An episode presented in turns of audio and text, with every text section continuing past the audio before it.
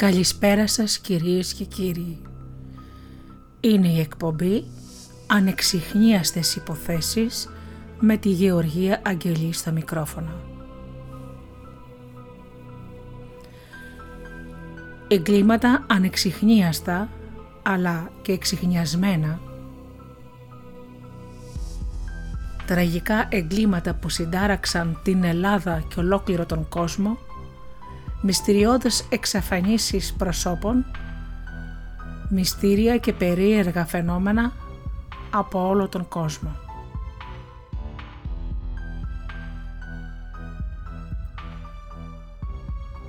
Ξεκινάμε με ένα τραγούδι και αμέσως μετά με τη σημερινή μας υπόθεση.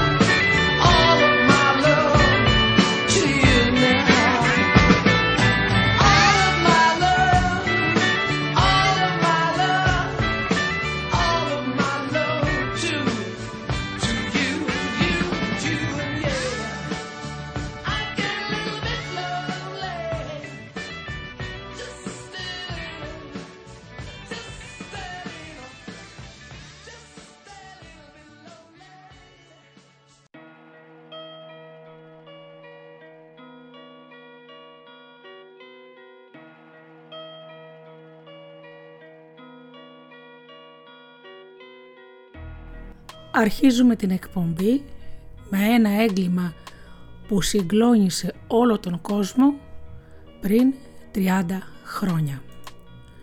Μια στιγερή δολοφονία. Πρωταγωνιστές ήταν οι αδελφοί Μενέντες. Μια ανατριχιαστική υπόθεση των δύο αδελφών που δολοφόνησαν τους γονείς τους στην έπαυλή τους στο Beverly Hills. Εκ των υστέρων ισχυρίστηκαν ότι οδηγήθηκαν στη δολοφονία αφού αντιμετώπιζαν μια ζωή σωματικής, συναισθηματικής και σεξουαλικής κακοποίησης. Ο Λάιλ, 55 ετών σήμερα, και ο αδελφός του, Έριν, 52 ετών, καταδικάστηκαν το 1996 για τη βάναυση δολοφονία του πατέρα τους, Χωσέ Μενέντες, ενός ισχυρού στελέχους μουσικής βιομηχανίας και της μητέρας τους, Μαρή Λουίζ ή αλλιώς Κίτι Μενέντες, πρώην βασίλισσα της ομορφιάς. Ο Λάιλ γεννήθηκε το 1968 και ο Έρικ το 1970. Εκτίουν ισόβιες ποινές και οι δύο. Από νεαρή ηλικία τα αδέλφια φαινόταν πως είχαν πολύ στενή σχέση, σχεδόν μη φυσιολογική.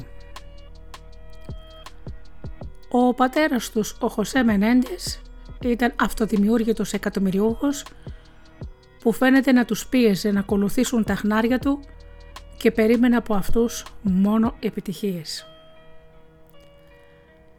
Απατούσε τη μητέρα τους την Κίτη και ήταν ιδιαίτερα αυστηρός. Τα αγόρια είχαν διαγνωστεί με ψυχοπαθητικές τάσεις, εξαρτιόταν το ένα από το άλλο και έκλεβαν συχνά από τους γονείς τους.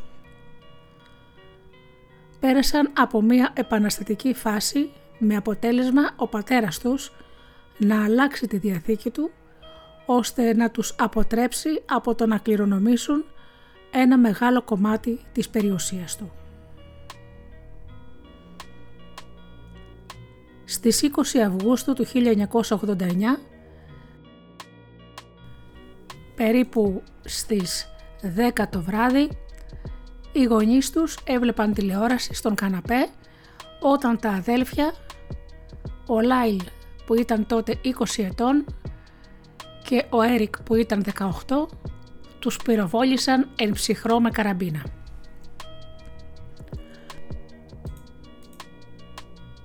Ο πατέρας πυροβολήθηκε στο κεφάλι, ενώ η Κίτη που ξύπνησε από τον θόρυβο πυροβολήθηκε αρχικά στο πόδι μόλις σηκώθηκε από τον καναπέ.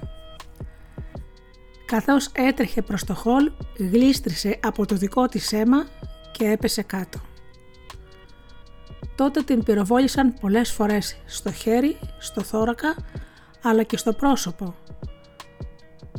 Και κατά συνέπεια, το πρόσωπό της μετά ήταν μη αναγνωρίσιμο.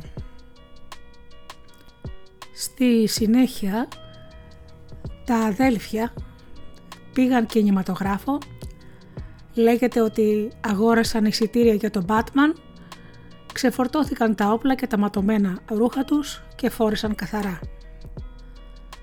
Μετά επέστρεψαν στο σπίτι τους και κάλασαν την αστυνομία προσποιούμενοι ότι μόλις είχαν ανακαλύψει τη σκηνή του εγκλήματος.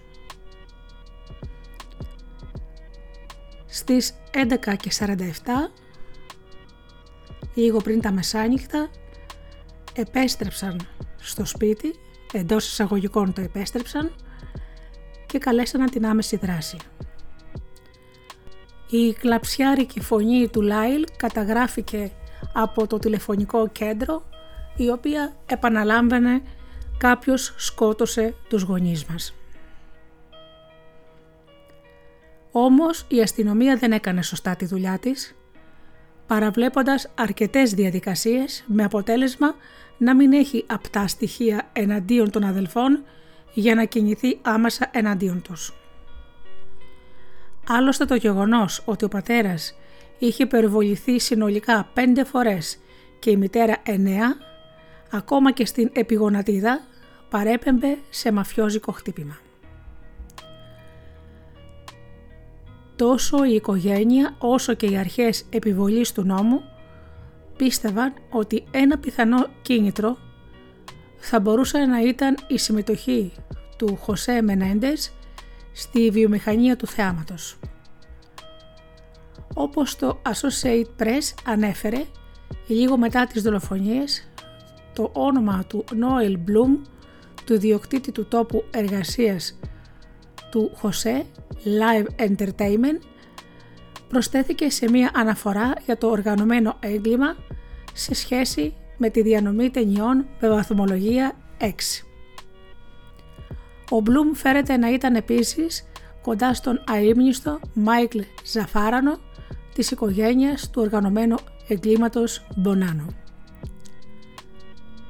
Πιστεύουμε ότι έκανε λάθος να αγοράσει μια επιχείρηση που είχε χρησιμοποιηθεί στο παρελθόν από τη μαφία και πιστεύουμε ότι προσπαθούσε να τη διευθύνει απευθείας, είπε η Μάρτα Μενέντες Κάνο, αδελφή του Χωσέ. Ωστόσο υπήρχαν δείκτες που έρχονταν σε αντίθεση με αυτή τη θεωρία, όπως επισήμανε ο Ντεμινίκ Διούν. Πρώτον, η σκηνή ήταν εξαιρετικά ακατάστατη. Κάτι που έρχεται σε αντίθεση με το στυλ της μαφίας, υποστήριξε ο Ντούν. Ήταν επίσης απίθανο ένας δολοφόνος μαφιόζων να αφιερώσει χρόνο για να μαζέψει τις σφαίρες.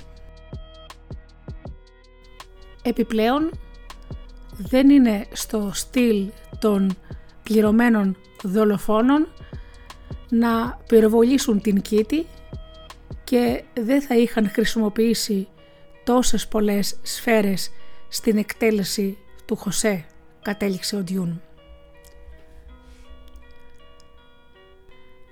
Εν μέσω ευρέως διαδεδομένων εικασιών ότι ο Χωσέ και η Κίτη Μενέντες είχαν σκοτωθεί από τη μαφία,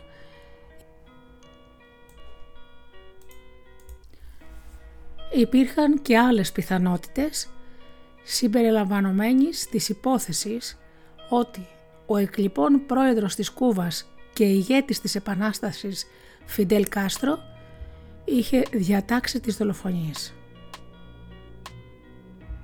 Όπως και ο βράχος που κυλά εξήγησε το όνομά του ήταν σε μια μακριά λίστα που είχε συγκεντρωθεί στις πρώτες μέρες της έρευνας. Οι Λάιλ και Έρικ Μενέντες πρότειναν επίσης ότι ήταν μια πιθανότητα σύμφωνα με αυτά που ήξεραν. Ο Χωσέ ήταν γιος ενός ποδεσφαιριστή. Έφυγε από την Κούβα το 1960, σύμφωνα με το περιοδικό People. Ένα χρόνο μετά την εκδίωξη των δυνάμεων του Κάστρο και του Μπατίστα, η κυβέρνηση άρχισε να προσπαθεί να πάρει την επενδυτική περιουσία λίγο μετά την άνοδό του στην εξουσία τον Ιανουάριο του 1959 και ο πατέρας του Χωσέ επέλεξε να στείλει το γιο του στις Ηνωμένες Πολιτείες Αμερικής ενώ εκείνος έμενε πίσω για να προσπαθήσει να σώσει την περιουσία. Ο Χωσέ είχε πολιτικές φιλοδοξίες και σχεδίαζε να θέσει υποψηφιότητα για τη γερουσία των Ηνωμένων Πολιτειών Αμερικής ως ένα τρόπο να απελευθερώσει την Κούβα και να εκδιώξει τον Φιντέλ Κάστρο. Δεδομένου του ιστορικού του, οι ερευνητές διασκέδασαν για λίγο την ιδέα ότι οι δολοφονίες θα μπορούσαν να είχαν συνδεθεί με το σχέδιο του Χωσέ να ανατρέψει το καθεστώς του Κάστρο. «Μισούσε τον Φιντέλ με πάθος», είπε ο Έρικ το 1989, πάλι στο περιοδικό People. Ήθελε να περάσει την υπόλοιπη ζωή του βγάζοντας τον Κάστρο από την Κούβα. Πιθανότατα θα το έκανε και πιθανότατα θα είχε δολοφονηθεί κάπου στη γραμμή. Μετά τον θάνατο των γονιών τους, ο Έρικ αγόρεσε ένα Jeep Wrangler για να αντικαταστήσει τη Mustang που είχε και προσέλαβε ένα προπονητή του τένις, του οποίου ο μισθός ήταν 50.000 δολάρια το χρόνο.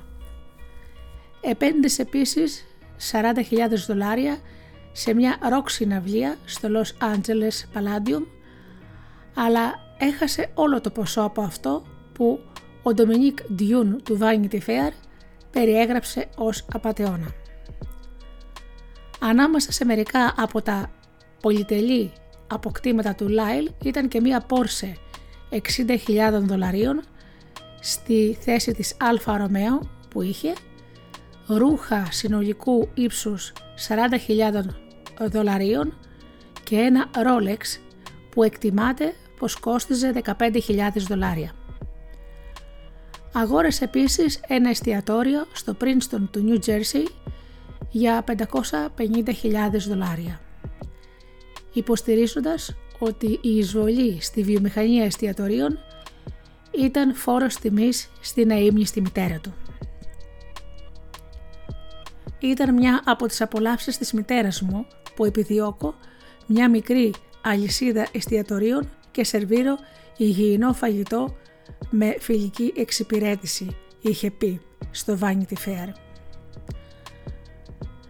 Τα αδέλφια μετακόμισαν από την έπαυλή τους στο Beverly Hills σε γειτονικά διαμερίσματα στη Marina Del Rey. Ο Έρικ προσέλαβε επίσης έναν ειδικό στους υπολογιστές για να σβήσει μια αναθεωρημένη έκδοση της διαθήκης του Χωσέ από την υπολογιστή του σπιτιού τους, στον οποίο εργαζόταν πριν τους φόνους, σύμφωνα με το Vanity Fair. Όμως η περίοδος διακοπών τελείωσε άδοξα όταν ο Έρικ ομολόγησε στον ψυχολόγο του το έγκλημα και ο Λάιλ τον απείλησε πως αν μιλήσει θα ακολουθήσει την ίδια μοίρα που είχαν και οι γονείς τους. Φυσικά ο ψυχολόγος τους κατέδωσε στην αστυνομία και μετά τη σύλληψή τους ισχυρίστηκαν πως οι γονείς τους τους κακοποιούσαν σεξουαλικά και συναισθηματικά επί σειρά ετών. Και οι δύο είπαν πως ο Έρικ κάποια στιγμή ομολόγησε στον Λάιλ ότι ο πατέρας τους τον κακοποιούσε σεξουαλικά για χρόνια ξεκινώντας από την τρυφερή ηλικία των 6 και όταν αντέδρασαν τους απάντησε «Είναι γιος μου και θα κάνω ό,τι θέλω με αυτόν». Ο πατέρας παρουσιάστηκε ως μια τυραννική μορφή που βίαζε τα παιδιά του, ενώ η μητέρα ως σιωπηλή συνένοχος που ήξερε χωρίς να αντιδρά. Κάποια συγγενικά πρόσωπα επιβεβαίωσαν τους ισχυρισμούς περί κακοποίησης και βίας, χωρίς όμως επίσημη τεκμηρίωση, ενώ η αδερφή του Χωσέ διέψευσε τις μαρτυρίες τους. Οι κατήγοροι αντιθέτως προσπαθούσαν να αποδείξουν πως τα αδέλφια διεκδικούσαν την περιουσία των γονιών τους που ανέρχονταν στα 14 εκατομμύρια δολάρια. Εμφανίστηκαν στο δικαστήριο με πουλόβερ αντί για κουστούμια στην προσπάθειά τους να παραστήσουν τα αθώα μικρά παιδιά και παρά τις δραματικές περιγραφές και τα κροκοδίλια δάκρυά τους, ο κόσμος δεν πίστευε πια τους αδερφούς Μενέντες είχαν γίνει υλικό διακομόδησης και από δημοφιλείς τηλεοπτικές σειρές όπως το Saturday Night Live όταν ο οικοδεσπότης της εκπομπής John Malkovich εμφανίστηκε φορώντας πουλόβερ το κοινό του στούντιο ξέσπασε σε γέλια. Κατά τη διάρκεια της δίκης τα αδέλφια αφηγήθηκαν πως κακοποιούνταν από τον πατέρα τους από μικρή ηλικία και αναγκάζονταν να αγγίζουν ο ένας τον άλλον όταν ήταν μικροί. Οι δύο άντρες κρίθηκαν τελικά ένοχοι και οι ισχυρισμοί τους για κακοποίηση κρίθηκαν απαράδεκτοι από το δικαστή. Η πρώτη δίκη των αδελφών Μπενέντε έγινε το 1993 όταν ο Λάιλ ήταν 25 ετών και ο Έρικ 22. Μέχρι εκείνο το σημείο το κοινό αγνοούσε σε μεγάλο βαθμό το σχέδιο της ομάδας υπεράσπισης. Σύμφωνα με το True TV, η εισαγγελέας Πάμελα Μποζάνιτς περίμενε από την υπεράσπιση να υποστηρίξει ότι το κράτος δεν είχε στοιχεία που να συνδέουν τους αδελφούς με το έγκλημα. Αλλά ο συνήγορος υπεράσπισης Λέσλι Άμπραμσον υποστήριξε ότι ο Λάιλ και ο Έρικ ήταν θύματα διά βίου κακοποίησης. Ο Άμπραμσον απεικόνισε τους Μενέντες ως μια δυσλειτουργική οικογένεια με επικεφαλής έναν πατριάρχη, με εμμονή με την επιτυχία και το στάτους και μια μητέρα που ήταν και οι δύο διανοτικά ασταθείς και αλκοολικοί. Η υπεράσπιση υποστήριξε επίσης ότι ο Χωσέ Μενέντες άρχισε να επιτίθεται σεξουαλικά στον Λάιλ και τον Έρικ όταν ήταν 7 και 6 ετών.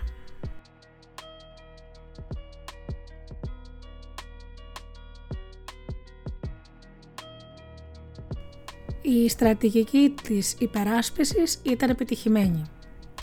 Δύο ένορκοι που ανατέθηκαν σε κάθε αδελφό κρεμάστηκαν τον Ιανουάριο του 1994 δημιουργώντας τις προϋποθέσεις για επανάληψη της δίκης. Τον Αύγουστο του 1995 τα αδέλφια βρέθηκαν ξανά στο δικαστήριο για να κρυθούν από ένα έναρκο. Αυτή τη φορά ο δικαστής Stanley Wisberg δεν επέτρεψε την τηλεοπτική μετάδοση της δίκης. Επίσης δεν επέτρεψε πολλά από τα στοιχεία κακοποίησης και βίας που είχε παρουσιάσει προηγουμένως υπεράσπιση. Έτσι τελικά τα δύο αδέρφια υποβλήθηκαν σε ξεχωριστές δίκες και το 1996 καταδικάστηκαν σε ισόβια κάθεξη χωρίς δυνατότητα αποφυλάκησης αφού τους απαγγέλθηκαν κατηγορίες για φόνο πρώτου βαθμού. Η ζωή τους μέσα στη φυλακή είναι σχετικά δραστήρια αν και βρίσκονται σε διαφορετικά ιδρύματα. Ο Λάιλ είναι παντρεμένος από το 2003 τη δεύτερη γυναίκα του, τη Ρεμπέκα Σνίτ και είναι πρόεδρος ενός προγράμματος υποστήριξης φυλακισμένων με ιστορικό κακοποίησης. Ενώ ο Έρικ παντρεύτηκε την Τάμι Σάκομαν το 1999 και περνά αρκετό χρόνο με φυλακισμένους στο τελευταίο στάδιο της ζωής τους. Αυτή η ιστορία έχει συνταράξει τις Ηνωμένες Πολιτείες Αμερικής και έχει διχάσει τον κόσμο σχετικά με το αν άξιζαν ή όχι να περάσουν το υπόλοιπο της ζωής τους στη φυλακή. Όμως βγήκαν νέα στοιχεία για αυτή την υπόθεση.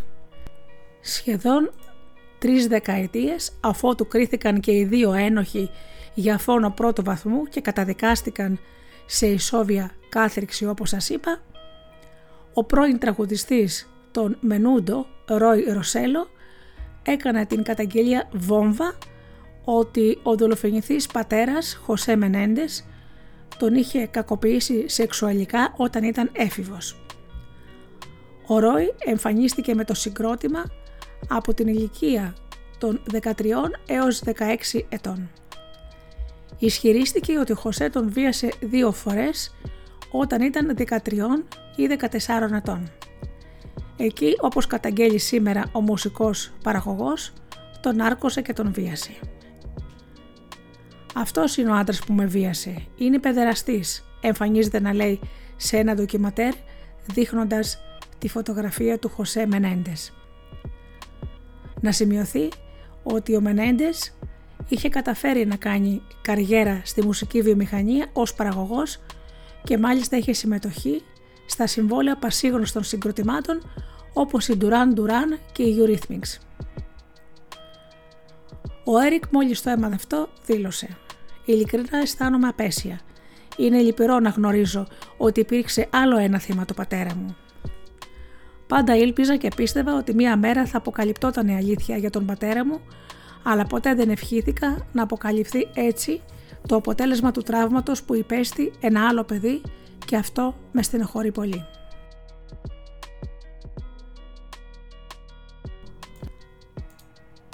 Ο Λάιλ από τη μεριά του πρόσθεσε «Είναι συγκλονιστικό να το ακούς αυτό.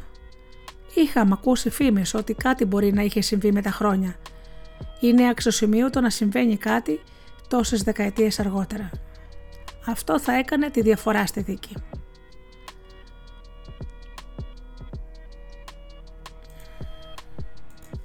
Όλα αυτά υπόθηκαν σε ένα ντοκιματέρ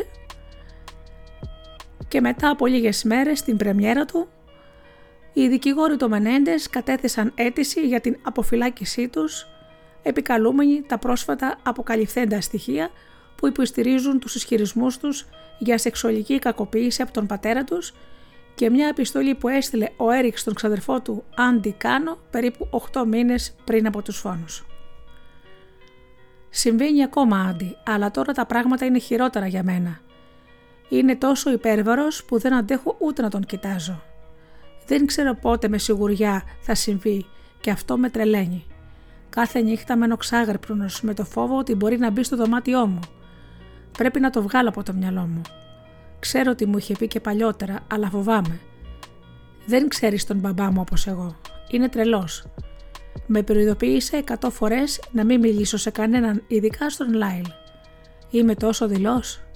Δεν ξέρω πώς θα το αντέξω όλο αυτό. Μπορώ να το αντιμετωπίσω, Άτι. Απλώς πρέπει να σταματήσω να το σκέφτομαι.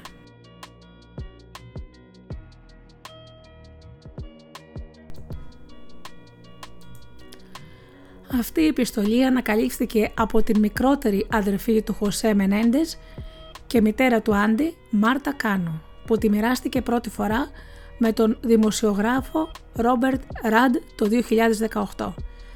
Στη συνέχεια εκείνος την παραχώρησε στον πρώην δικηγόρο του Έρικ Μενέντες, Cliff Gardner. Σύμφωνα για ένα αποδεικτικό στοιχείο που δεν παρουσιάστηκε σε καμιά από τις δύο δίκες σύμφωνα με το CNN που εξέτασε τα πρακτικά. Τόσο η επιστολή του Έρικ Μενέντες όσο και η μαρτυρία ενός ακόμη θύματος αντικρούουν όσα είχε υποστηρίξει στο δικαστήριο η κατηγορούσα αρχή. Ότι δηλαδή ο πατέρας των δύο νεαρών δεν ήταν βίαιος χαρακτήρας που θα μπορούσε να κακοποιεί τα παιδιά του. Έτσι αναφέρει η αίτηση χαμπέας που κατέθεσαν την περασμένη εβδομάδα οι δικηγόροι του Έρικ και του Λάιλ. Η θεωρία της υπεράσπεσης και στις δύο δίκες ήταν απλή. Ούτε ο Έρικ ούτε ο Λάιλ αρνήθηκαν τον πυροβολισμό, αλλά το έκαναν από θέση άμυνας, αναφέρει η νέα δικαστική κατάθεση. Η θεωρία της πολιτείας και στις δύο δίκες ήταν επίσης απλή. Ο Έρικ και ο Λάιλ έλεγαν ψέματα για τη σεξουαλική κακοποίηση. Δεν συνέβη ποτέ. Σκότωσαν τους γονείς τους. Όχι σε ατελή αυτοάμυνα, αλλά για να κληρονομήσουν τα χρήματα των γονέων τους.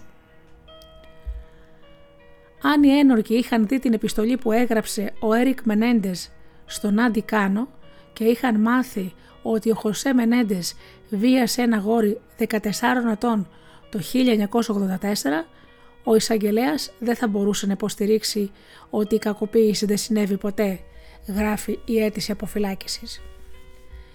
Ισχυρίζονται ότι τα νέα στοιχεία που έχουν προκύψει στην υπόθεση επαρκούν για να αναιρεθεί η καταδίκη τους και να φεθούν ελεύθεροι. Εν ολίγης τα νέα στοιχεία όχι μόνο δείχνουν ότι ο Χωσέ Μενέντες ήταν σε μεγάλο βαθμό ένας βίος και βάναυσος άνθρωπος που κακοποιούσε σεξουαλικά παιδιά, αλλά υποδηλώνουν έντονα ότι στην πραγματικότητα εξακολουθούσε να κακοποιεί τον Έρικ ακόμα και τον Δεκέμβριο του 1988. Ακριβώς όπως είχε υποστηρίξει η υπεράσπιση από την αρχή. Στο αίτημα Χαμπέας, δηλαδή το αίτημα περί αμφισβήτησης της νομιμότητας της κράτησης, που κατέθεσαν σε δικαστήριο του Λος Άντζελες οι δικηγόροι των δύο αδελφών, υποστηρίζουν ότι σε μια επιστολή που έστειλε ο Έριξ στον ξαδερφό του, 8 μήνες πριν τις σηκωριστικές δολοφονίες, περιλαμβάνονται λεπτομέρειες για τη σεξουαλική κακοποίησή του που δεχόταν από τον πατέρα του. Υπενθυμίζω ακόμη ότι στις δύο δίκες των δύο αδελφών τη δεκαετία του 90 οι Μενέντες παραδέχτηκαν ότι σκότωσαν τους γονείς τους Χωσέ και Κίτη, αρνούμενοι ωστόσο ότι πρόκειτο για φόνο εκ προμελέτης.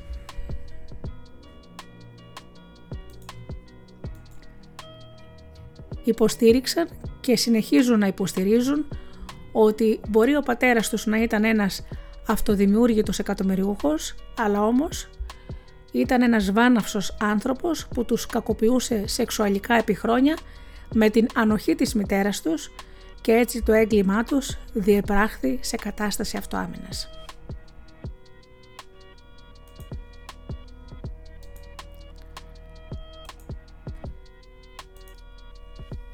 Η εισαγγελέας στην υπόθεση Μενέντες υποστήριξε ότι 20 χρόνια μετά είναι ακόμα απόλυτα πεπισμένοι ότι οι αδελφοί είχαν επινοήσει την ιστορία της σεξουαλικής κακοποίησης από τον πατέρα τους.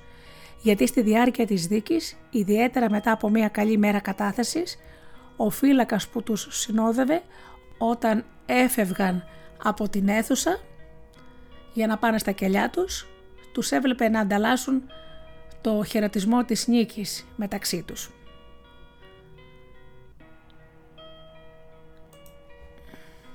Τελειώνοντας με την φρικτή αυτή υπόθεση, να αναφέρω αυτό που είχε πει ο Λάιλ στο ντοκιματέρ, προσπαθούμε να βρούμε κάτι θετικό στις εμπειρίες που είχαμε. Θα έδαινα και τη ζωή μου για να το αλλάξω. Μιλώ στη μητέρα μου. Εκείνη γνώριζε την καρδιά μου και ζητάω συγχώρεση.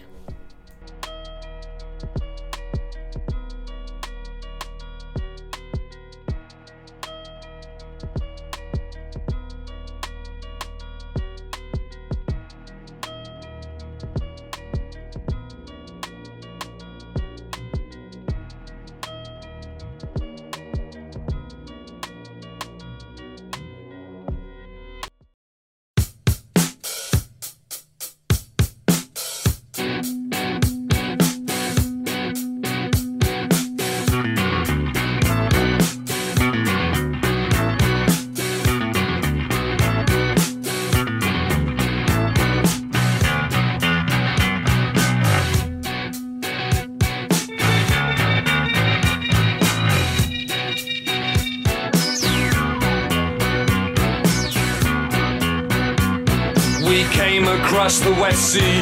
We didn't have much idea of the kind of climate waiting. We used our hands for guidance, like the children of a preacher, like a dry tree seeking water, or a daughter. Nice and sleazy, nice and sleazy does it.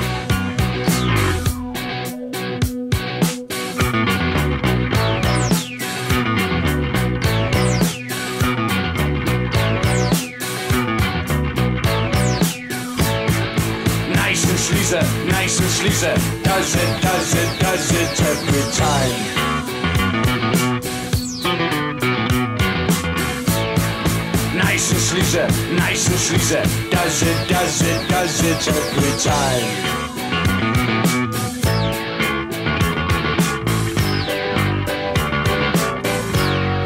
nice and sleazy.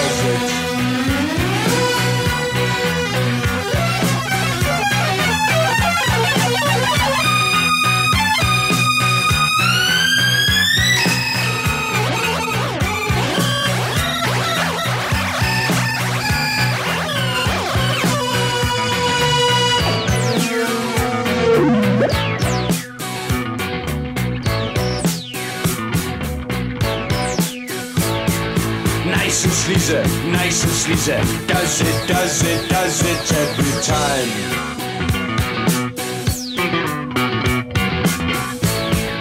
Nice and sleazy, nice and sleazy. Does it, does it, does it every time.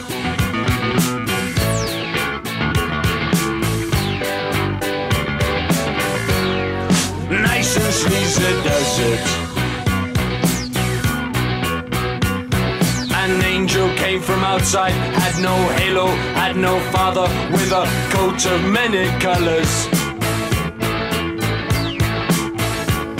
He spoke of brothers many, wine and women, song of plenty. He began to write a chapter in his story. Nice and sleazy, nice and sleazy does it. Nice and sleazy does it. Nice and sleazy does it does it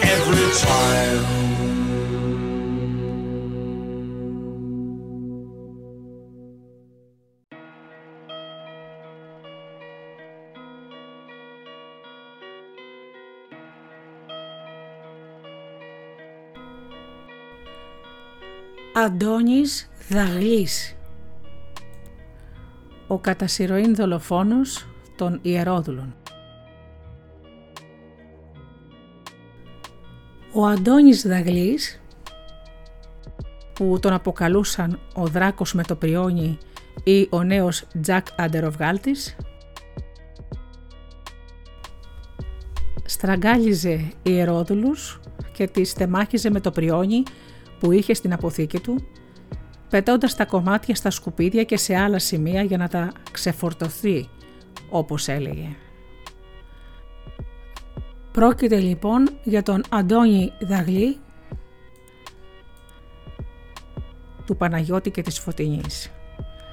Είχε γεννηθεί στη Νίκαια το 1974 και εργαζόταν ως οδηγός φορτηγών σε εταιρεία αλατιού.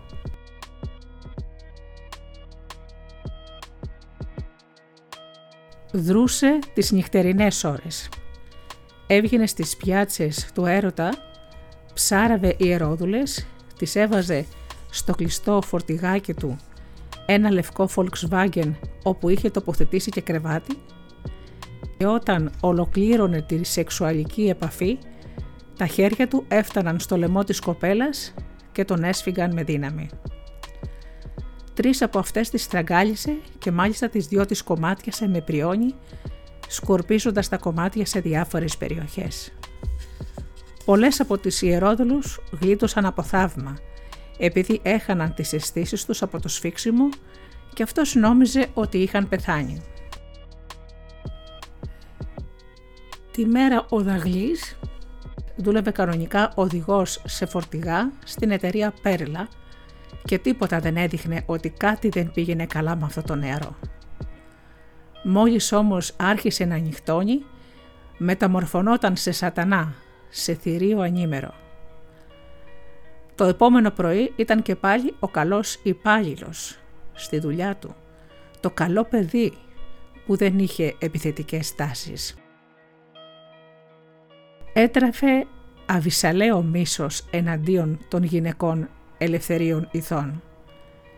Είχε αποθυμένα στα έγκατα της καρδιάς του, τα οποία και φανέρωνε όταν ερχόταν σε επαφή μαζί τους. Τα είχε μόνο με τις ιερόδουλους, όχι με τις άλλες γυναίκες. Μετά τη σύλληψή του τον εξέταζαν με εντολή του ανακριτή στις φυλακές Κορυδαλού δύο ψυχίατροι ο Χρήστος Βούρδας και ο Νίκος Παπαναστασίου. Μεταξύ των άλλων τους έλεγε «Δεν μπορεί να είμαι καλά, κάτι έχω. Δεν ξέρω γιατί κομμάτιασα τα πτώματα αυτών των γυναικών. Δεν θυμάμαι ούτε τις σκηνές τρεγκαλισμού. Ενεργούσα σαν θολωμένος. Στη συνέχεια είχα κάποιο φόβο, αλλά τελικά ηρεμούσα και συνέχιζα τη μέρα μου σαν να μην είχε συμβεί τίποτα. Όταν άκουγα στην τηλεόραση για τα πτώματα που βρέθηκαν, το άκουγα σαν μία είδηση που δεν με αφορούσε. Πολλές φορές το πρόσωπο της γυναίκας που στραγγάλιζα έβλεπα τη μάνα μου. Την μάνα μου την αγαπούσα, όμως ποτέ δεν της συγχώρεσα που δούλευε σε ύποπτα μπαρ και σε δουλειές που δεν ήταν ηθικές. Όταν την είχα δει να κάνει έρωτα με έναν άντρα, μου ήρθε να την πνίξω.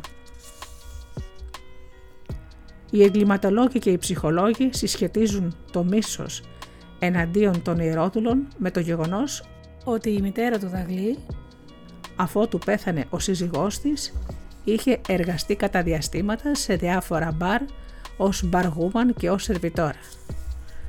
Πράγμα που έφερε βαρέως τότε ο ανήλικος Αντώνης. Ακόμα λέγεται ότι όταν πήγε για πρώτη φορά σε οίκο ανοχής, η Ιερόδουλος τον κατηγόρησε ότι τα γεννητικά του όργανα ήταν πολύ μικρά και δεν του συμπεριφέρθηκε καλά. Αυτά τα δύο γεγονότα είναι φυσικό να γεμίσουν μίσος την ψυχή ενός ανήλικου παιδιού. Τα παιδικά χρόνια του Δακλή δεν ήταν καλά. Ο πατέρας του κακομεταχειριζόταν τη μάνα του και δεν φερόταν καλά στα παιδιά του. Σημαντικός σταθμός στην πολυτάρεχη ζωή του Δαγλή αποτέλεσε και ο εγκλισμός του σε σοφρονιστικό κατάστημα ανηλίκων. Σε ηλικία 14 χρονών είχε καταδικαστεί σε φυλάκιση 6 μηνών για αποπλάνηση ανηλίκου. Την πρώτη του δολοφονία ο Δαγλής την διέπραξε σε ηλικία 18 χρονών. Θύμα ήταν μία ιερόδουλος κατά πάσα πιθανότητα αλλοδαπή, τα στοιχεία της οποίας ποτέ δεν έγιναν γνωστά. Οι αστυνομικοί προσπάθησαν να βρουν άκρη με τα δαχτυλικά της αποτυπώματα, αλλά δεν ήταν σεσημασμένοι. Μπορεί να ήταν από τις γυναίκες χωρών της πρώην Σοβιετικής Ένωσης που έφευγαν από την πατρίδα τους για μια καλύτερη τύχη ή τις έφερναν και τις εκμεταλλεύονταν τα κυκλώματα του τράφικινγκ που δρούσαν στη δεκαετία του 1990. Ίσως ήταν μία από αυτές, πάντως κανείς δεν την αναζήτησε όλα αυτά τα χρόνια. Στην ασφάλεια μετά τη σύλληψή του ο Δαγκλής περιέγραψε χωρίς ίχνος μεταμέλειας τα τερατουργήματά του. Ας πάρουμε τα γεγονότα με τη σειρά έτσι όπως ακριβώς τα περιέγραψε στην προανάκριση ο 22χρονος δράστης.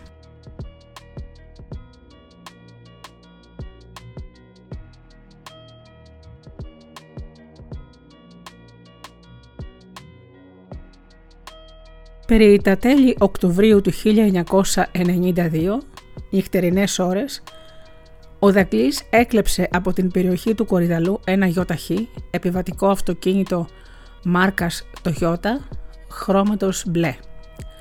Με αυτό κινήθηκε στο κέντρο της Αθήνας και έφτασε στην οδό Σέκερη στο Κολονάκι. Εκεί έκανε πιάτσα μια κοπέλα περίπου 30 με 35 χρονών, ξανθιά με τρίο αναστήματος. Την πλησίασε και της είπε ότι του άρεσε και ότι ήθελε να περάσει λίγη ώρα μαζί της, ρωτώντας πόσα χρήματα θα κόστιζε. Εκείνη του είπε σε σπαστά ελληνικά ότι την έλεγαν Κέτι. Ανυποψίαστη για το τι θα ακολουθούσε, μπήκε πρόθυμα στο αυτοκίνητο και οι δυο τους τράβηξαν προς την πλατεία Κολονακίου. Κατέβηκαν την κουμπάρι, βγήκαν στη Βασιλίση Σοφίας, έφτασαν στη Μεσογείο και ανέβηκαν στην περιοχή του Καρέα μέσω του λεωφόρου Κατεχάκη. Τελικά κατέληξαν λίγο πιο πάνω από την είσοδο του στρατιωτικού πρατηρίου. Εκεί σταμάτησαν σε ερημικό σημείο για να κάνουν έρωτα. Η γυναίκα του ζήτησε προκαταβολικά το ποσό των 8.000 δραχμών όπως είχαν συνεννοηθεί. Εκείνος αρνήθηκε να τα δώσει προκαταβολικά. Σύμφωνα πάντα με τους ισχυρισμούς του Δαγλή, η Ηρόδουλος τον έβρισε και τον χαστούκησε. Αυτό τον εξαγρίωσε. Την άρπαξε από το λαιμό και άργησε να τη σφίγγει, ενώ της χτυπούσε το κεφάλι στο τζάμι της πόρτας του συνοδηγού. Συνέχισε να την σφίγγει μέχρι που η άτυχη γυναίκα ξεψύχησε. Ο Δαγκλής ήταν εξάλλου αρκετά χειροδύναμος και η Ηρόδουλος δεν μπορούσε να το ξεφύγει.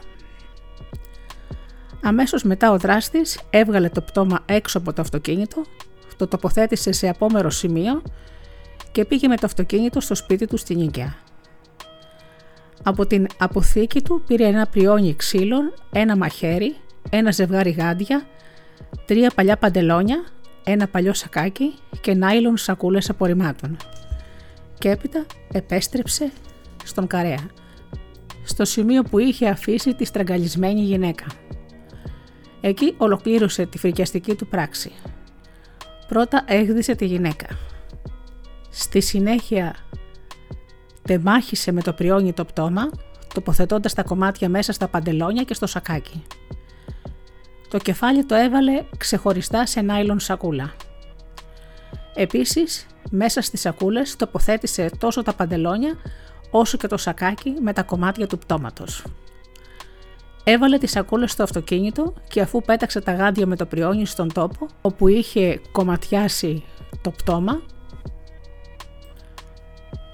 έφυγε για να πάει αλλού και να τις ξεφορτωθεί. Τη μία σακούλα με το κομμένο κεφάλι την πέταξε στον Κηφισό ποταμό όπου και δεν βρέθηκε ποτέ. Μια άλλη σακούλα που είχε μέσα το αριστερό πόδι της γυναίκας την έριξε σε σκουπιδότοπο την οδό Μαρκόνι στο Βοτανικό. Μια ακόμα σακούλα πέταξε στο κολονάκι χάριτος και πλουτάρχο, ενώ τις τρεις τελευταίες τις άφησε σε σκουπιδότοπο στην οδό Ριζάρι μπροστά στο Πολεμικό Μουσείο της Αθήνας. Ύστερα από όλα αυτά εγκατέλειψε το κλεμμένο αυτοκίνητο σε κάθετο δρόμο της οδού Περαιός στην περιοχή του Ρέντι αφού προηγουμένως το σκούπισε καλά για να μην βρεθούν τα δαχτυλικά του αποτυπώματα. Στη συνέχεια πήγε σπίτι του και κοιμήθηκε.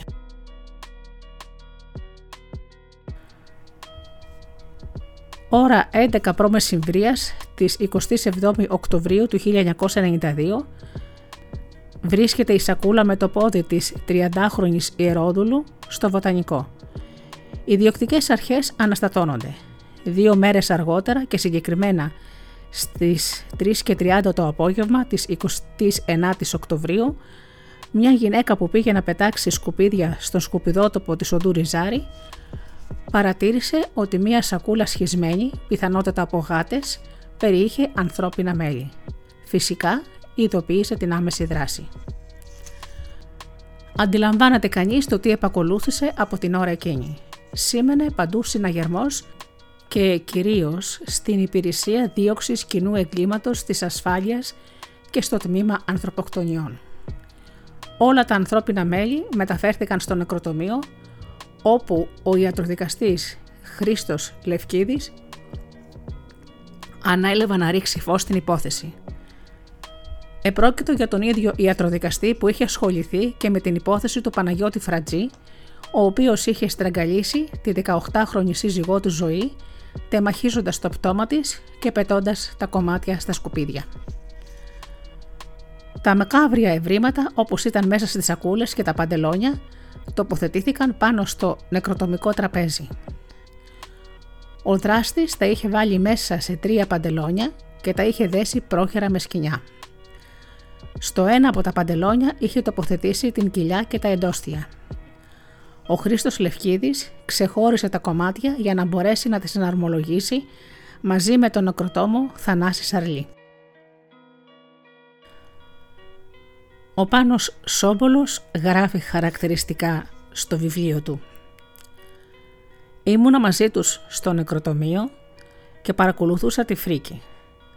Έχουμε να κάνουμε με μανιακό που θα ξεκάνει και άλλες γυναίκες, μου είπε κάποια στιγμή ο Χρήστος Λευκίδης.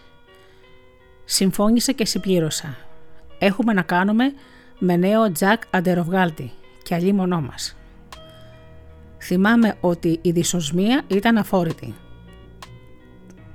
Μετρήσαμε πάνω από 30 κομμάτια, αλλά ήταν αδύνατη η συναρμολόγηση επειδή έλειπαν το κεφάλι, η μυρή, το δεξί αντιβράχιο, ο αριστερός βραχίωνας, η λεκάνη και το δεξί πόδι.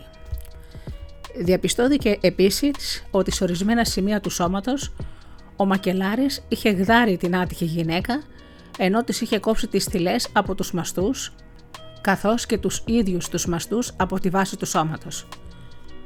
Το μεγαλύτερο από τα κομμάτια που είχαν βρεθεί ήταν του θώρακα και συγκεκριμένα από το ύψος της κοιλιάς μέχρι το λαιμό. Αυτό το κομμάτι το είχε γδάρει. Παρατηρήσαμε εξάλλου ότι ο δράστης είχε ξεριζώσει την καρδιά και τα σπλάχνα, ενώ είχε κόψει περιμετρικά τα εξωτερικά γεννητικά όργανα της γυναίκας, περίπου στην περιοχή που καταλαμβάνει το ειδικό τρίχωμα. Τα περισσότερα πλευρά του θύματος ήταν σπασμένα και σακατεμένα. Θα ήθελα να επισημάνω ότι ο ιατροδικαστής εντόπισε προθανάτιες κακώσεις στον θώρακα και στο σηκώτη της γυναίκας, αλλά ο τομαχισμός έγινε αφότου είχε υποκύψει. Ο Δαγκλής εξαφανίστηκε και το έγκλημα της Ιερόδουλου παρέμενε ανεξιχνίαστο παρά τις προσπάθειες της δίωξης ανθρωποκτονιών. Δεν γνωρίζω τι μεσολάβησε αλλά για διάστημα περίπου τριών ετών ο Δαγκλής δεν επανέλαβε τη φωνική δραστηριότητά του. Το τεμαχισμένο ακέφαλο πτώμα της άγνωστης γυναίκας το κράτησαν για κάποιο χρονικό διάστημα στα άγνωστα και αζήτητα του νεκροτομείου και στη συνέχεια το παρέδωσαν για ταφή. Μετά από τρία χρόνια ο Δράκος με το πριόνι επιστρέφει δρυμύτερος και φωνικότερος. Ρίχνεται ακάθεκτος στις πιάτσες του αγοραίου έρωτα και σκορπά τον τρόμο και την αγωνία της ιερόδουλους και τους τρανσέξουαλ. Ξαναχτυπά με το πριόνι και με το σκηνή για να συνεχίσει τις δολοφονίες και τις απόπερες ανθρωποκτονιών και στραγγαλισμών. Ο ίδιος αργότερα έδωσε μια εξήγηση για την επιστροφή του. Είχε ισχυριστεί ότι τότε αντιμετώπιζε ψυχολογικά προβλήματα, τα οποία επιδεινώθηκαν το Σεπτέμβριο του 1995 όταν χώρισε με τη μνηστή του και επίσης είχε πάθει σοβαρή βλάβη η μοτοσικλέτα του. Τώρα θα πω για το δεύτερο θύμα του, που ονομαζόταν Ελένη. Είχε γεννηθεί το 1966 στη Γερμανία και έμενε στην Αθήνα σε διάφορα ξενοδοχεία. 28 Οκτωβρίου 1995 η Ελλάδα γιορτάζει το όχι, αλλά ο Δακλής αρχίζει νέο γύρο δολοφονιών και επιθέσεων. Γύρω στις 11.30 τη νύχτα, ο τότε ηλικίας 21 χρονών Δράκος επιβεβάζεται στο λευκό κλειστό φορτηγάκι του, μάρκας Volkswagen και βγαίνει τσάρκα. Περνάει από τη Σόλωνος στο Κολονάκι, όπου βλέπει μια ιερόδουλο που κάνει πιάτσα. Σταματάει μπροστά της και τη ρωτάει πόσο πάει. Εκείνη το απαντάει ένα πεντοχίλιαρο. Δεν είναι πολλά. Τη κάνει νόημα να περάσει μέσα στο αυτοκίνητο και κατεβαίνουν την οδό Σόλωνος με κατεύθυνση στην πλατεία Κάνιγκος.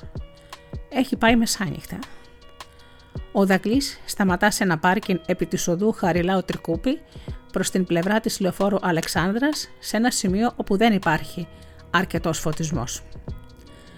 Αφού πέρασαν στο πίσω μέρος του αυτοκινήτου, όπου ο δράστης είχε τοποθετήσει ένα πρόχειρο κρεβάτι, ξάπλωσαν.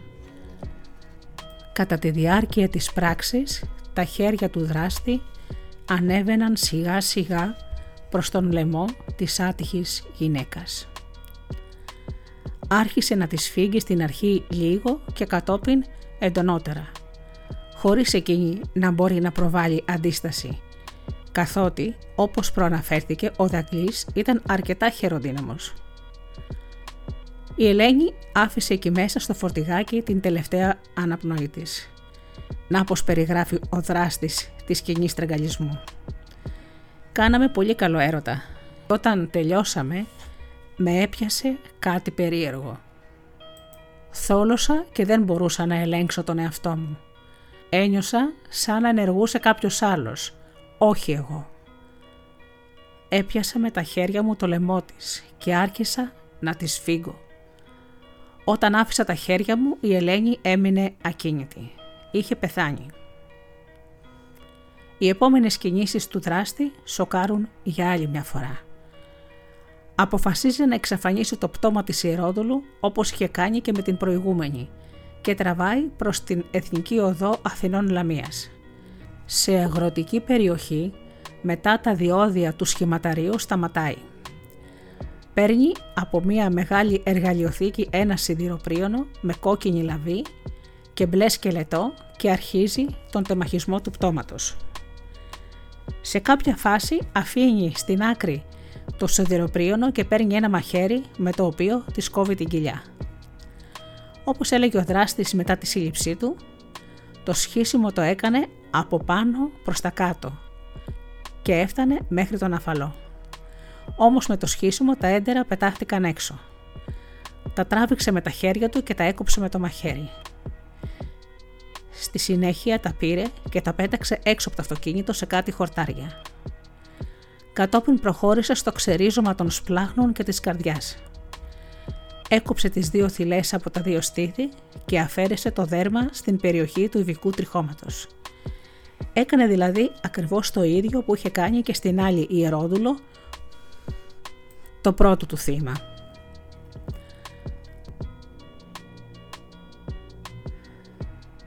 Η επόμενη κίνησή του ήταν να μαζέψει τα κομμάτια και να τα τοποθετήσει σε σακούλες σκουπιδιών που είχε πάντα στο φορτηγάκι του. Μπαίνει στη θέση του οδηγού και συνεχίζει τη διαδρομή προς τη Λαμία. Σταματάει σε κάποιο σημείο και πετάει τα ρούχα της Ελένης, σε έναν ξεροπότανο. Συνεχίζει στην Εθνική Οδό Αθηνών Λαμίας και σταματάς στο ύψος της τραγάνας. Εκεί πέταξε τα κομμένα χέρια και πόδια της γυναίκας στη θάλασσα. Τις σακούλες με τα υπόλοιπα τεμαχισμένα μέλη τις πέταξε στην ακτή κάτω από το στιθέο της Εθνικής Οδού. Επίσης πέταξε στη θάλασσα το σιδηροπρίωνο και το μαχαίρι με τα οποία είχε τεμαχίσει το πτώμα. Από τα προσωπικά είδη της άτυχης Ελένης, ο δράστης κράτησε μόνο ένα πολύ ωραίο χρυσό σταυρό, ο οποίος μετά τη σύλληψή του βρέθηκε στο αυτοκίνητό του. Ήταν ένα ατράνταχτο στοιχείο για τους αστυνομικούς, δεδομένου πως όταν ο Δαγκλής οδηγήθηκε ως ύποπτος στην ασφάλεια, αρνούταν αρχικά τα πάντα. Αφού ολοκλήρωσε το ρεσιτάλ της φρίκης, ο δράστης μπήκε στο φορτηγάκι του έκανε αναστροφή και γύρισε προς την Αθήνα ατάραχος και ιδιαίτερα ψύχρεμος. Όταν έφτασε είχε πια ξημερώσει. Πήγε πολύ νωρίτερα στην δουλειά του στην περιοχή του Ρέντι, πήρε το λάστιχο και δύο κουβάδες και άρχισε να πλένει το αυτοκίνητό του από τα αίματα του θύματος. Όταν το καθάρισε πολύ καλά, το πάρκαρε στην άκρη. Αμέσως μετά πήρε το φορτηγό της εταιρείας και έφυγε για την Κόρινθο για να μοιράσει εμπόρευμα όπως ήταν προγραμματισμένο. Η φθινοπορεινή περίοδος του 1995 ήταν η χειρότερη για τις πιάτσες του αγοραίου έρωτα. Ο νέος Τζακ Αντεροβγάλτης βρισκόταν σε πλήρη δολοφονική έξαρση και οι επιθέσεις του διαδέχονταν η μια την άλλη. Ανήμερα των Χριστουγέννων του 1995, ο Δαγκλής πραγματοποίησε το τρίτο φωνικό χτυπημά του. Το νέο θύμα ήταν η Αθηνά, που είχε γεννηθεί το 1969 στο Εγάλεο και έκανε πιάτσα στην περιοχή του Κηφισού. Η ώρα ήταν 1 και 30 με 2 το πρωί της 25ης Δεκεμβρίου 1995. Η Αθηνά είχε βγει αργά στην πιάτσα όπου σύχναζε στον Κηφισό και συνέχισε να δουλεύει ως τις πρωινές ώρες. Εκεί την πλησίασε ο Δακλής με το αυτοκίνητό του και τη ρώτησε πόσα χρήματα ήθελε για λίγη παρέα. Εκείνη του ζήτησε 5.000 δραχμές. Την πήρε στο αυτοκίνητό του και την οδήγησε σε πάροδο της οδού Ορφέως στο Βοτανικό σε ένα αδιέξοδο. Σύμφωνα με τους ισχυρισμούς του Δαγλή, την υποχρέωσε σε στοματικό έρωτα. Σε κάποια φάση, πάντα κατά τον Δαγλή, η κοπέλα τον ηρωνεύτηκε λέγοντάς του ότι είχε μικρό πέος και στη συνέχεια του ψέκασε το πρόσωπο με σπρέι και τον απείλησε με μαχαίρι. Τότε εκείνος άρπαξε ένα λεπτό σκηνή που βρισκόταν κρεμασμένο πάνω στη σειρώμενη πόρτα, σχοινιά όπως είπε είχε πάντα στο αυτοκίνητό του και με αυτό τη στήλιξε το λαιμό και την στραγγάλισε. Η 26χρονη κοπέλα δεν αντέδρασε. Ο Δαγκλής τράβηξε το άψυχο κορμί της και το πέταξε στο δρόμο ημίγυμνο. Πήρε από την τσάντα της τα χρήματά της και εξαφανίστηκε με το αυτοκίνητό του. Μετά από κάμποσες ώρες, γύρω στο μεσημέρι, ανακάλυψαν το πτώμα της άτυχης κοπέλας. Στο σημείο όπου την είχε πετάξει –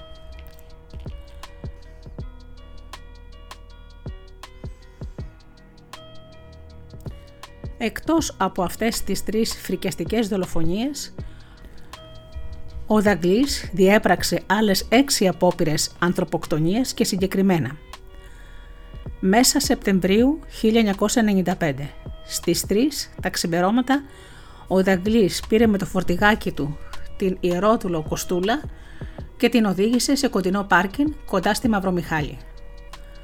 Μετά το τέλος της ερωτικής πράξης, πέρασε γύρω από το λαιμό της ένα χοντρό σχοινί και άρχισε να της φύγει με σκοπό να της στραγγαλίσει.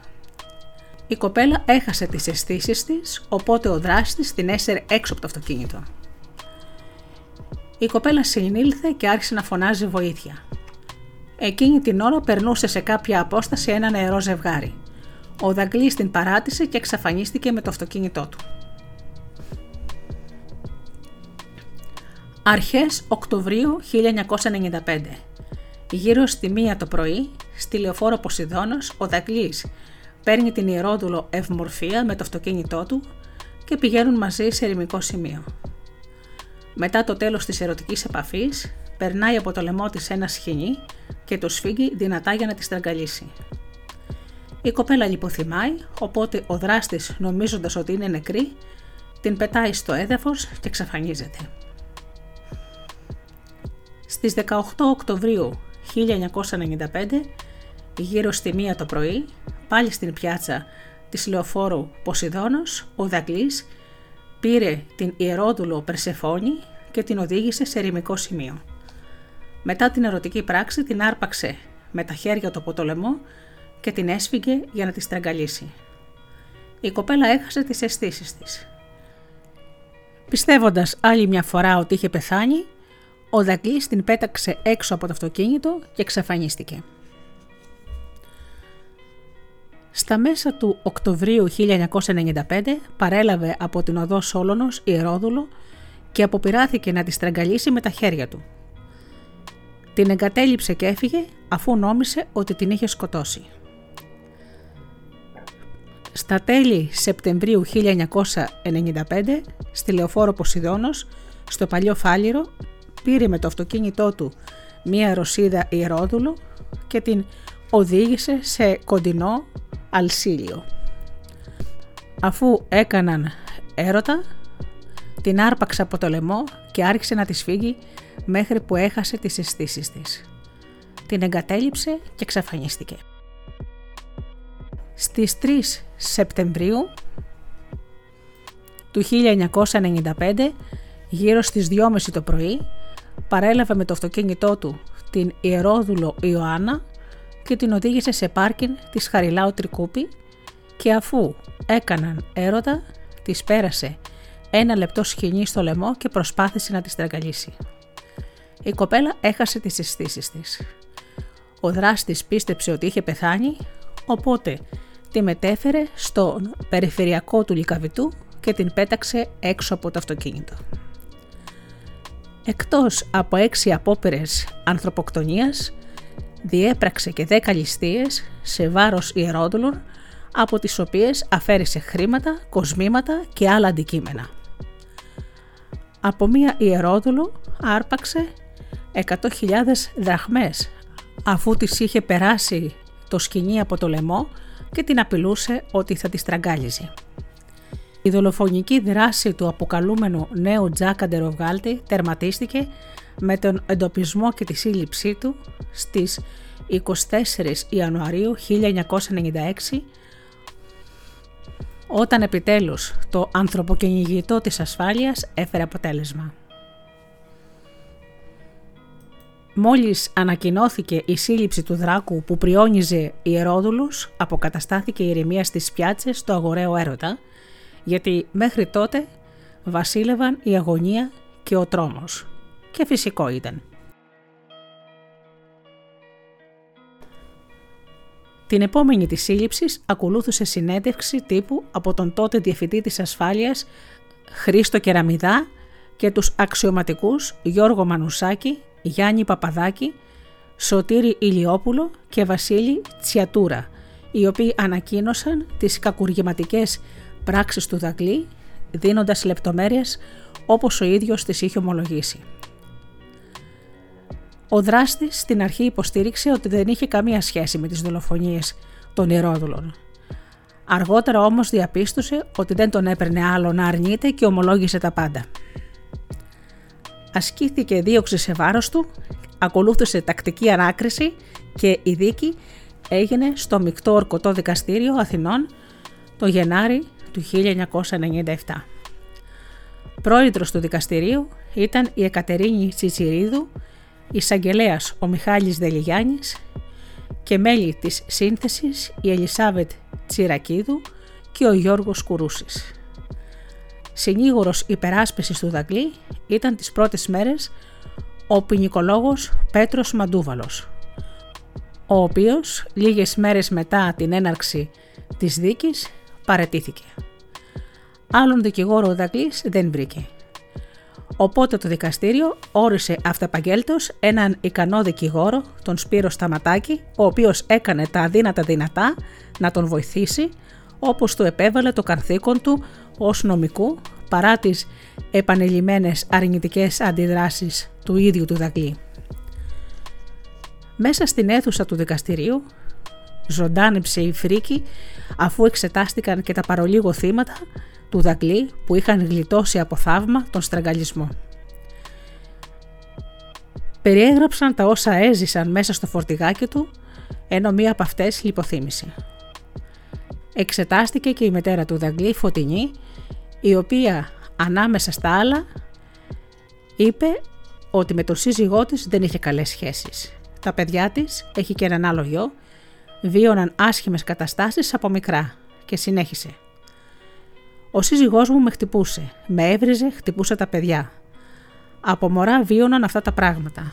Ο Αντώνης ήταν 13 ετών όταν πέθανε ο πατέρας του. Δεν τελείωσε το δημοτικό. Η παιδική του ηλικία ήταν στερημένη από αγάπη. Ποτέ δεν μου είχε δείξει ότι είχε τίποτα. Ήταν φυσιολογικός ο Αντώνης. Δεν μου είχε δείξει επιθετικότητα. Σε κάποια φάση της εξέτασης της μάνας του, ο Αντώνης Δαγλής σηκώθηκε πάνω και είπε ότι δεν ήθελε να συνεχίσει η μάνα του. Εκείνη δεν ένιωθε καλά. Η συνεδρίαση διακόπηκε μέχρι να συνέλθει η φωτεινή Δαγλή. Τελικά μετά τη λιποθυμία διακομίστηκε στο νοσοκομείο.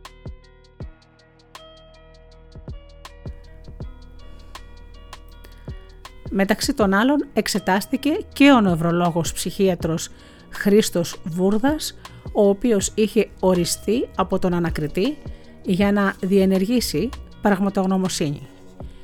Είπε ότι από την εξέταση του Δαγλή δεν είχε διαπιστώσει ψυχοπνευματική διαταραχή από την οποία να προέκυψε εγκληματική συμπεριφορά. Επισήμανε ότι η εγκληματική συμπεριφορά του οφειλόταν σε σεξουαλική διαστροφή. Να θυμίσουμε τι είχε πει ο Δαγλής μετά τη σύλληψή του. Δεν θα με πιστέψετε, την ώρα που έκανα έρωτα με τις γυναίκες κάτι μου συνέβαινε, κάτι που δεν μπορώ να εξηγήσω. Όταν εξπερμάτωνα με πλημμύριζε ένα μίσος, μια οργή, χωρίς να καταλαβαίνω το πώς και το γιατί τα χέρια μου γλιστρούσαν και έφταναν στο λαιμό των γυναικών για να τις στρεγγαλίσω. Δεν μπορώ να το εξηγήσω. Κάτι με έσπρωχνε. Δεν άκουγα φωνές. Αν και μερικές φορές μου φωνόταν ότι άκουγα μερικές κραυγές. Στην απολογία του Οδόνης Δαχλής παραδέχτηκε τα εγκλήματά του και τα απέντωσε στο ότι δεν ήταν καλά. Ειδικότερα ο αποκαλούμενος Δράκος με το πριόνι είπε «Έκανα κάποια λάθη. Το έχω μετανιώσει. Πήγαινα να κάνω μια σεξουαλική επαφή και γινόταν το αντίθετο. Ίσως αυτό που είχα δει με τη μητέρα μου να ξέσπαγα σε αυτές τις γυναίκες. Στην αρχή της διαδικασίας είπα για ανθρωποκτονία. Δεν ήμουν καλά. Αυτή τη στιγμή δεν τα θυμάμαι. Ομολογώ τις πράξεις μου. Δεν μπορώ να σας το εξηγήσω. Τι αισθανόμουν τότε. Ήμουν εκτός αυτού. Τεμάχισα το πτώμα μάλλον από μίσος. Φοβόμουν μήπως με συλλάβουν και για το λόγο αυτό το έκανα, να τεμαχίζω. Το έγκλημα που έκανα το 1992 το ξέχασα. Ενεργούσα τυφλά, θολά, δεν καταλάβαινα. Ακόμα και στην ασφάλεια θολά τα θυμόμουν. Είχα πάει και σε οίκους ανοχής. Προσπάθησα να στραγγαλίσω και γυναίκες σε οίκους ανοχής. Κάπου τις μισούσα και εκδικιόμουν απάνω τους τη μητέρα μου. Εξακολουθώ να τις μισώ. Δεν θυμάμαι αν έκανα για σεξ. Πήγαινα για σεξ. Ξαφνικά μου ερχόταν επιθυμία να τη στραγγαλίσω. Άκουγα φωνές. Κάνε αυτό. Στον ύπνο μου άκουγα φωνές. Από τότε που ήμουν φαντάρος. Είχα πάθει κρίση δύο φορές τότε που ήμουν φαντάρος στην Κοζάνη. Με πήγαν στο νοσοκομείο. Για πρώτη φορά πήγαμε γυναίκα σε ηλικία 13 ετών. Δεν ζούσε ο πατέρας μου. Ένιωθα επιθετικότητα από τότε. Πλην όμως δεν θα έκανα τίποτα από φόβο μην κάνω κακό σε άνθρωπο, μην με πιάσουν. Επιτέθηκα το 1992 και πάντα είχα επιθετικότητα. Με τη μνηστή μου έκανα έρωτα. Είχα κάνει μια επίθεση σε αυτήν. Πήγα να την πνίξω, αλλά την τελευταία στιγμή συγκρατήθηκα. Είχα δύο φίλες. Η μία ήταν η Ειρήνη και η άλλη η μνηστή μου η Μαριαλένα. Είχα δείξει επιθετικότητα και στις δύο. Δεν έκανα αυτοκριτική, δεν θυμόμουν τίποτα. Δεν μου έκαναν και αυτές συζήτηση για το περιστατικό. Είχα χωρίσει τον Σεπτέμβριο του 1995. Το γεγονός αυτό μου δημιούργησε μια επιθετικότητα. Δεν μπορούσα να το εξηγήσω. Τώρα με βοηθούν οι γιατροί στο ψυχιατρίο και είμαι πιο καλά. Συζητάω με άλλα παιδιά συγκρατούμενούς μου και τους τα λέω. Δεν ήξερα τι έκανα. Δεν θυμόμουν τίποτα. Ο ρυθμός της ζωής μου ήταν ένα τίποτα. Εργαζόμουν από το 1991 στην αλατοβιομηχανία Πέρλα από τις 6 το πρωί μέχρι τις 3 το μεσημέρι. Μερικές φορές και μέχρι τις 12 η ώρα το βράδυ. Δεν είχα φίλους. Πήγαινα στον Ολυμπιακό, στα γήπεδα. Είχα εκδηλώσεις έξω από τα όρια, τσακωμούς κλπ. Έβγαινε από μέσα μου ένα άγχος, μια ενέργεια. Δεν πολύ πήγαινα σε διασκεδάσεις, δεν είχα χρόνο. Όταν είχα χρόνο πήγαινα σε pub και με αγόρια και με κορίτσια ζευγάρια. Δεν ήμουν ομιλητικό τύπος. Δεν μου άρεσε να μιλάω. Δεν την θυμάμαι την Αν Χάμπσον. Δεν τη θυμάμαι τις γυναίκες. Μου ερχόταν ξαφνικά, θόλωνα. Με το αμάξι έκανα βόλτες. Δεν ξενυχτούσα. Δεν την θυμάμαι καλά την περίπτωση της Λάμδα. Για την περίπτωση της Πι δεν θυμάμαι τίποτα. Δεν θυμάμαι τις λεπτομέρειες. Εγώ τη σκότωσα. Δεν ξέρω πώς νιώθω τώρα. Δεν μπορώ να σκεφτώ.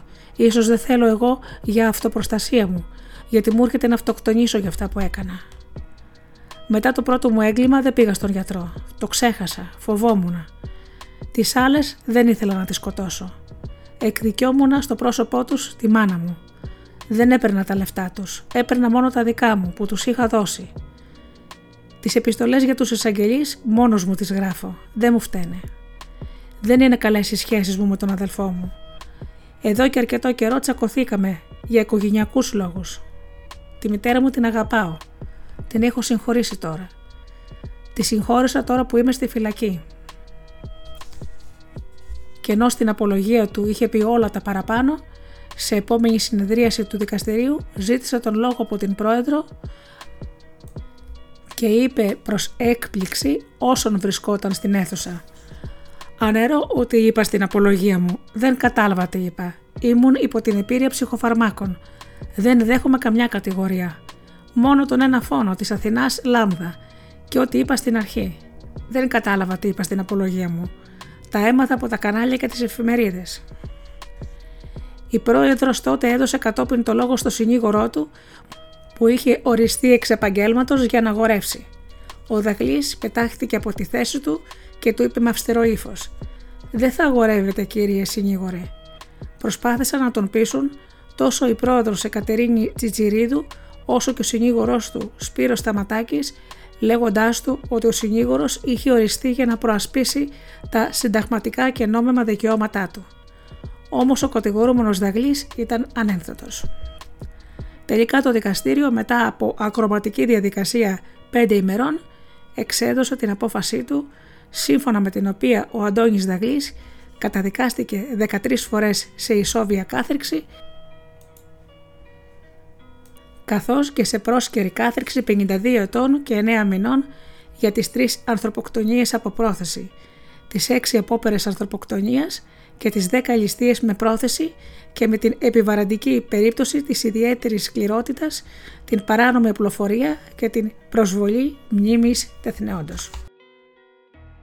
Ο Δαγλής κλείστηκε στις φυλακές. Ωστόσο η συμπεριφορά του δεν ήταν κανονική, ήταν περίεργη, σύμφωνα με τους σοφρονιστικούς υπαλλήλους. Είχε κάνει απόπερες αυτοκτονίες, αλλά τον πρόλαβαν την τελευταία στιγμή. Ερχόμαστε τώρα το Σάββατο 2 Αυγούστου 1997 στις 3 τα ξημερώματα. Ο φύλακας του ψυχιατρικού καταστήματος των δικαστικών φυλακών Κορυδαλού Πηγαίνει για έλεγχο στο κελί 33 και βρίσκεται μπροστά σε ένα αποτρόπιο θέαμα. Ο Αντώνης Δαγλής ήταν νεκρός. βρέθηκε απαγχωνισμένος με σεντόνι από τα κάγκελα του κελιού. Ο ιτροδικαστής Δημοσθένης Μπούκης που εξέτασε το πτώμα και έκανε αυτοψία στο χώρο αποφάνθηκε ότι πρόκειτο για αυτοκτονία. Στον ίδιο θάλαμο ήταν κρεμασμένος και ένας άλλος κρατούμενος, ο Γιώργος Μακρύδης, 28 χρονών, ο οποίος βρέθηκε απαγχωνισμένος επίσης με σεντόνι. Το είχε στηρίξει στη βάση του λαμπτήρα. Και για τον Μακρύδη ο ιατροδικαστής αποφάνθηκε ότι πρόκειται για αυτοκτονία. Εξέτειε ποινή επταετούς κάθερξης για απόπερα ανθρωποκτονίας, σωματικές βλάβες, οπλοφορία και οπλοχρησία. Θεωρήθηκε περίεργο το γεγονός ότι και οι δύο βρέθηκαν απαγχωνισμένοι στο ίδιο κελί πιθανολογήθηκε ότι είχαν συναποφασίσει να θέσουν τέρμα στη ζωή τους χρησιμοποιώντας τα σεντόνια τους. Το σχεδίασαν, το αποφάσισαν και το πραγματοποίησαν. Έτσι, στο κελί 33 του ψυχιατρίου των φυλακών Κορυδαλού δόθηκε τέρμα στην πολυκύμαντη και ταραχώδη ζωή του Δαγλή, του ανθρώπου που είχε σπείρει τον τρόμο και τον θάνατο στις πιάτσες του αγοραίου έρωτα. Του ανθρώπου που θα μείνει στα χρονικά ως ο δράκος με το πριόνι.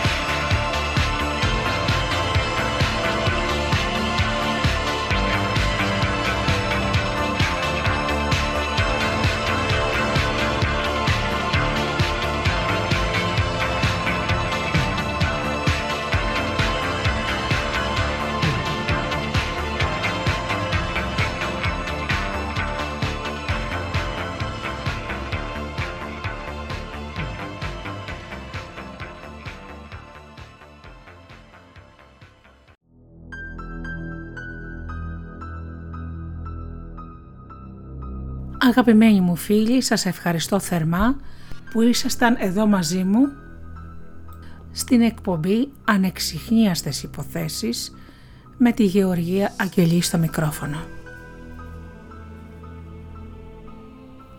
Ανανεώνω όπως πάντα το ραντεβού μας για την επόμενη εβδομάδα και ως τότε σας εύχομαι να περνάτε καλά, να είστε καλά και αγαπήστε τον άνθρωπο που βλέπετε κάθε μέρα στον καθρέφτη.